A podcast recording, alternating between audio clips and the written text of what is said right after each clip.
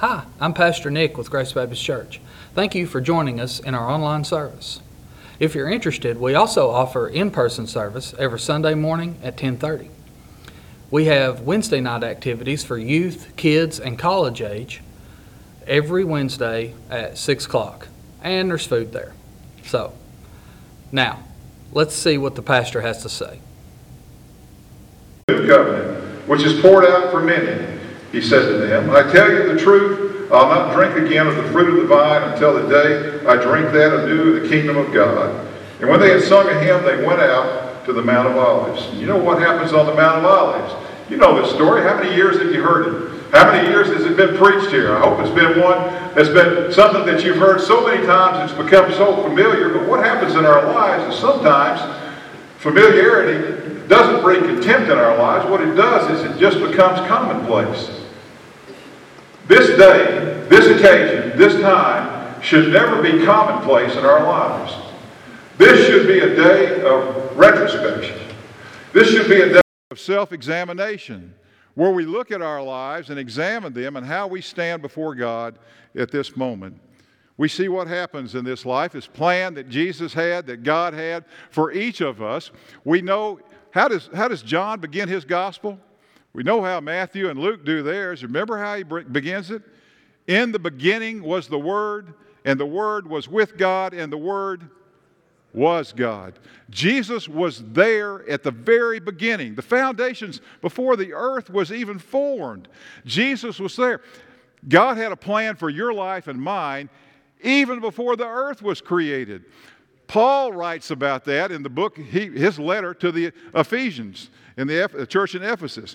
In Ephesians 1 3, this is what Paul says Blessed be the God and Father of our Lord Jesus Christ, who has blessed us with every spiritual blessing in the heavenly places in Christ. Now listen to verse 4. Just as he chose us in him before the foundation of the world, that we would be holy and without blame before him. What did God do for us?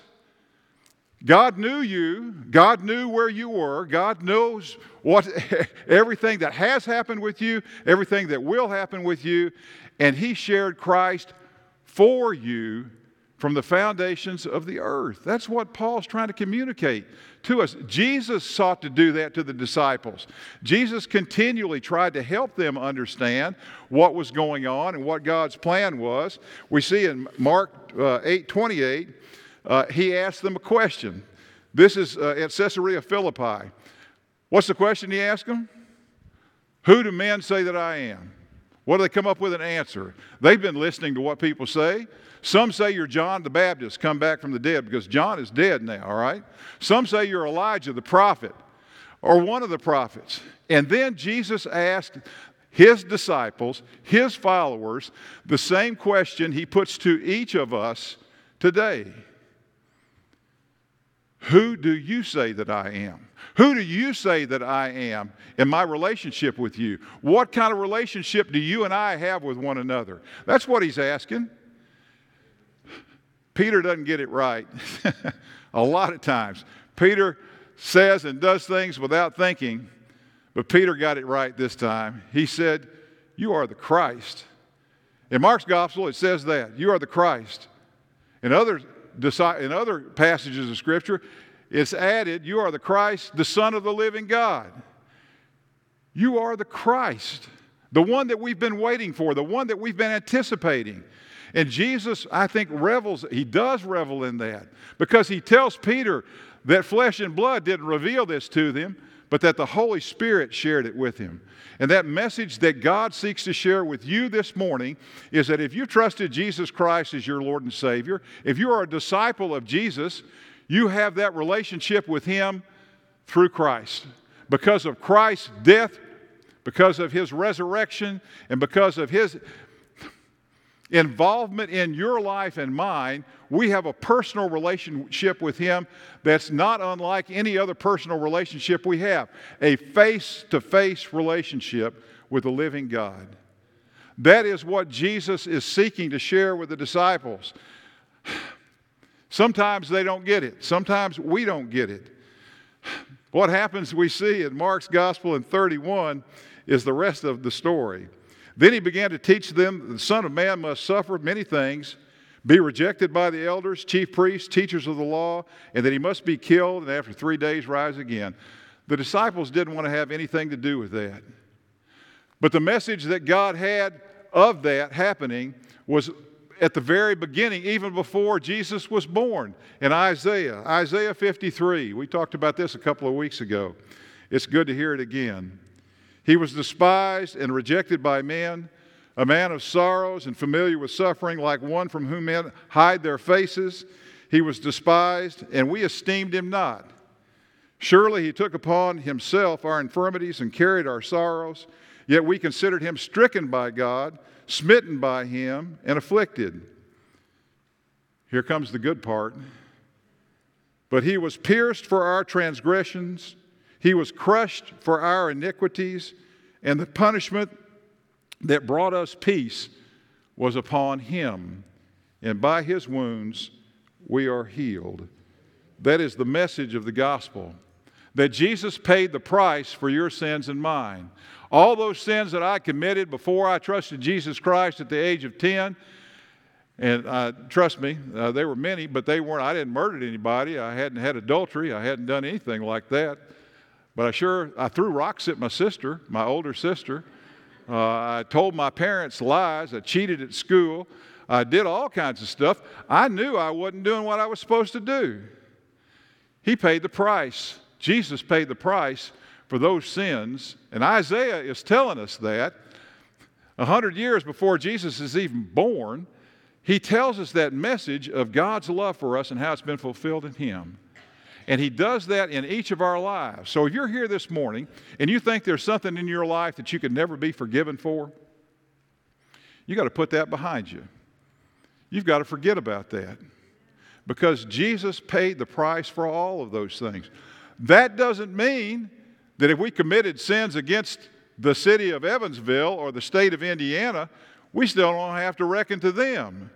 But in God's eyes, when He sees us, He sees that covering of Christ's blood upon us, and those sins are forgiven. And so we live our lives for Him, no matter where we are, no matter what the circumstances are. Excuse me. We live our lives for Him that people see His love through us. You think the disciples have got it now. The disciples have figured it out. They know it all. No, they don't know it all and they're not sure what Jesus is doing in Mark chapter 14, verse 13, that we read just a minute ago.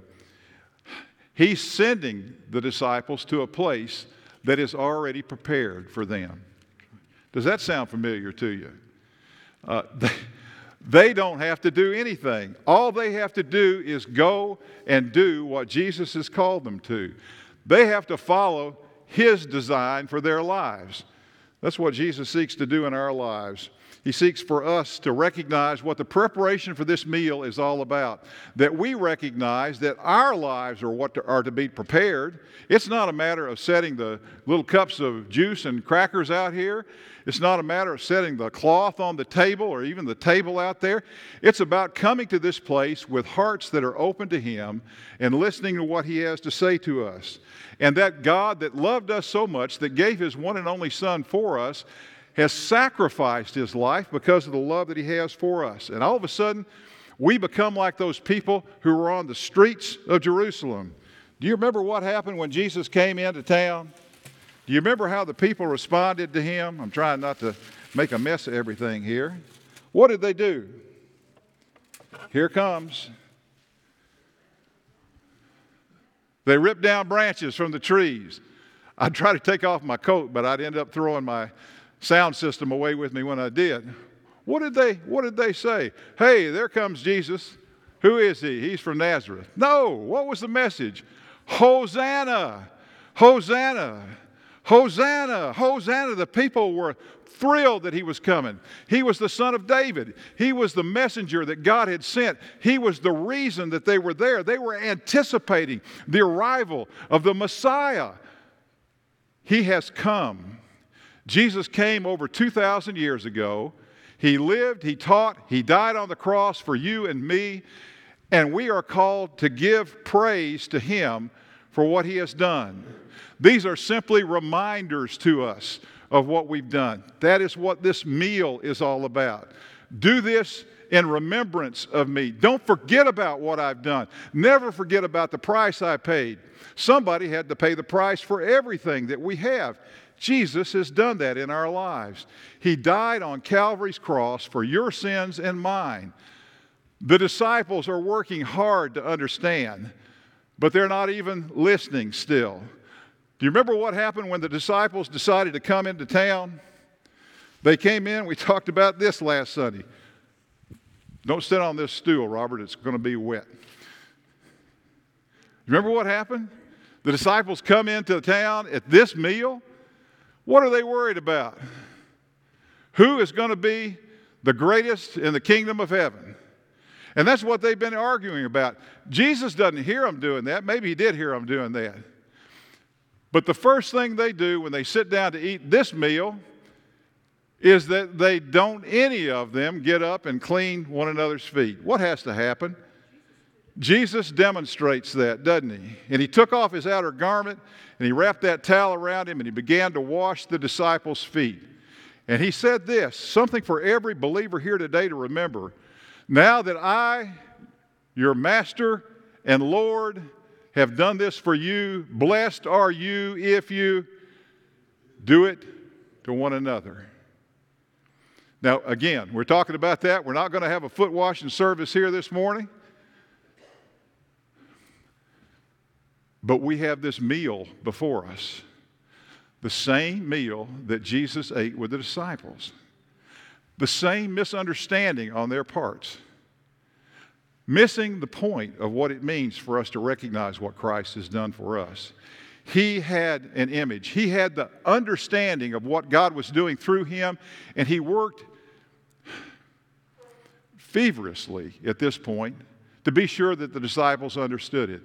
Jesus had a message. The disciples had a message too, and that was a pretty simple one. We read it, we won't read it again. The message was pretty easy. Two of them were to go and to prepare that place, to find that person, right? That's what we see. The message was pretty easy. That's Mark 14, 13, if you want to see it through 15. Luke tells us that it was Simon Peter and Jesus, Jesus, and John who were the two that Jesus chose to do this. But here's the thing that we don't think about there's a third disciple who is there. What does he tell them? There'll be a man carrying a jug of water. That's unusual. Ladies, guess who normally carried a jug of water? Just like it is today. You do all the work. The men just sit around and watch the football games, right? There'll be a man carrying a jug of water. You follow him, and you don't ask him because he is the servant. When you get to the house, you say this The master wants to know if you have, I love this, do you have the place prepared? For me and my disciples. Do you see it? That's the message that's in that passage in Mark. It's pretty simple. There's another disciple who is waiting. We don't know who he is, but the message behind that is he's anticipating Jesus coming. You think his house was clean? Do you think he was ready for that? I guarantee you he was. But the 12 who showed up weren't. As a matter of fact, one of them was going to betray Jesus even at that meal. That is the call that you and I have in each of our lives for us to recognize where we stand in this relationship with Him. We are either giving praise to Jesus or we're doing something else. You know where we are. You know what Judas did. Judas tried to show his, in the garden that night, tried to show that Jesus that he loved him. What did he do to him? What was the sign that he gave to the temple guards? The man that I kiss, he's the one you need. Because it's dark. It's dark, and they couldn't sure who Jesus was among all those people that were there. And how does Judas betray the living Lord with a kiss. How could you possibly think that that would be a right thing to do? But what happened before we give Judas such a hard time? What happens to the rest of the disciples? Sure enough, Peter pulls out his sword and he cuts off Malchus' servant's ear. Jesus told him, That's not the way it works, all right? You didn't get that right, Peter. Uh, the Lord didn't reveal this to you, but you need to recognize that this is not the way my kingdom is going to come. Not with a sword, but through the love of God, through the sacrifice of God's Lamb. And that message we see in the book of Genesis because God had a plan from the beginning. Genesis 22 it's a message. That's an awful lot of message. You don't have to. It's probably Rick Nick's probably got it for you. We probably got it put on the screen. Look at Genesis 22. Anybody have any idea what that passage is about? If you do, raise your hand. Let me see. Genesis 22. There you go. Abraham. Look at it. On the third day, I, I never thought about that until I was preparing this message on the third, third day. Does that have anything to do with Jesus and his crucifixion and his burial? Have anything to do with that? Think about that. That's, I think it's not, I don't think it's coincidental, right? On the third day, Abraham looked up and saw the place in the distance. And he told his servants, he said, You stay here. And he said, Isaac, you come with me. And you know what he did? Think about this. He loaded up the firewood on Isaac's back. Now, to get, the, get it out of your head that Isaac is a little bitty boy, he's not. He's a young man at this. He's probably a teenager. And what do we know about Abram at this point, or Abraham? He's an old man. What's the first question Isaac asked his dad? Where is the lamb? Where's the sacrifice you're going to offer? What's Abraham tell him? God will take care of that. Don't you worry about it. He's already taken care of that. And what Isaac doesn't know is that he is a sacrifice. This is where we get down to what this meal is all about, folks. How many of us in this room are ready to physically sacrifice our children, one of our children, to God? And yet God asks us to do that. That's what he does of Abraham. Are we willing to give up that much? And the answer is we should be, because what does he ask of us? That we die. Here, we see it exhibited. I'm looking to see. We got a couple of them. There's probably somebody here that has. There's some of a lot of us that have. In this pool right here, we die to the old way of life, and what happens? We're raised to walk in newness of life and life in Christ. That's the message we just heard sung just a minute ago, isn't it? It's a message of recognizing what covers our sins, not the water, but the sacrifice of the Savior, God's Son. He gave His Son. What does He expect of us? That we sacrifice our lives. That that old way of living, that old life that was there is just that. That no longer do we live the way we did, now we live differently because of Christ. Does it mean we're not going to sin? No, what it means is that those sins have been paid for through Christ's death. And through that sacrifice, we have life. And here is the meal. Do this. Did you, did you listen to the song? Do this in remembrance of me. That is the message that Christ calls us to. It may be you're here today and you've never trusted Jesus Christ as Lord and Savior.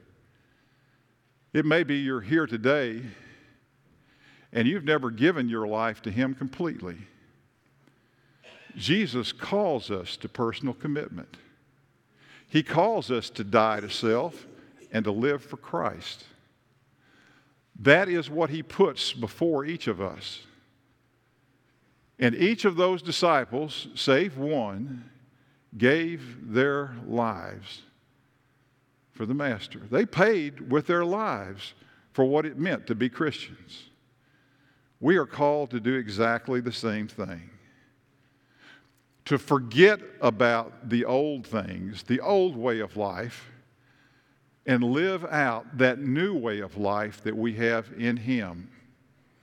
And that we don't carry the baggage that is ours with us but we carry the cross of Christ with us wherever we go as a living testimony of the fact that it's empty and the tomb is empty and that the Savior lives within us. And in Him we find life and we find it more abundantly. That's God's message of love. That is the salvation that He offers for each of us. If you don't know that this morning, you take this time, just a moment, we're going to sing a song of invitation. gives you a chance to come up and to tell this congregation, you know what? I trust Jesus Christ as my Lord and Savior. I want to be a part of this congregation. I want to be a part of this body as we seek to share the good news in our town with the people of Evansville because I have found that good news in my life. Members, if you found that good news, what are you doing to share it? It's not about sticking pins in a map, all right? That is simply the result of what our hearts have already done. That we say, Yes, Lord, I'm all yours.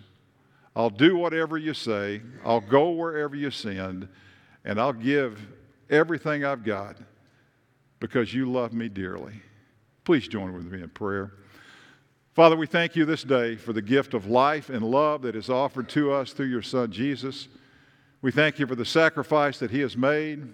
We thank you for the gift of life that he gives. And pray, Father, that in our lives that we would take this moment to examine them and see how we stand before you.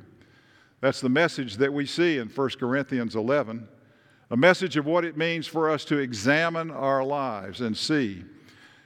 If we're believers, Father, we need to be examining our hearts and see where our heart is given. Who owns our heart?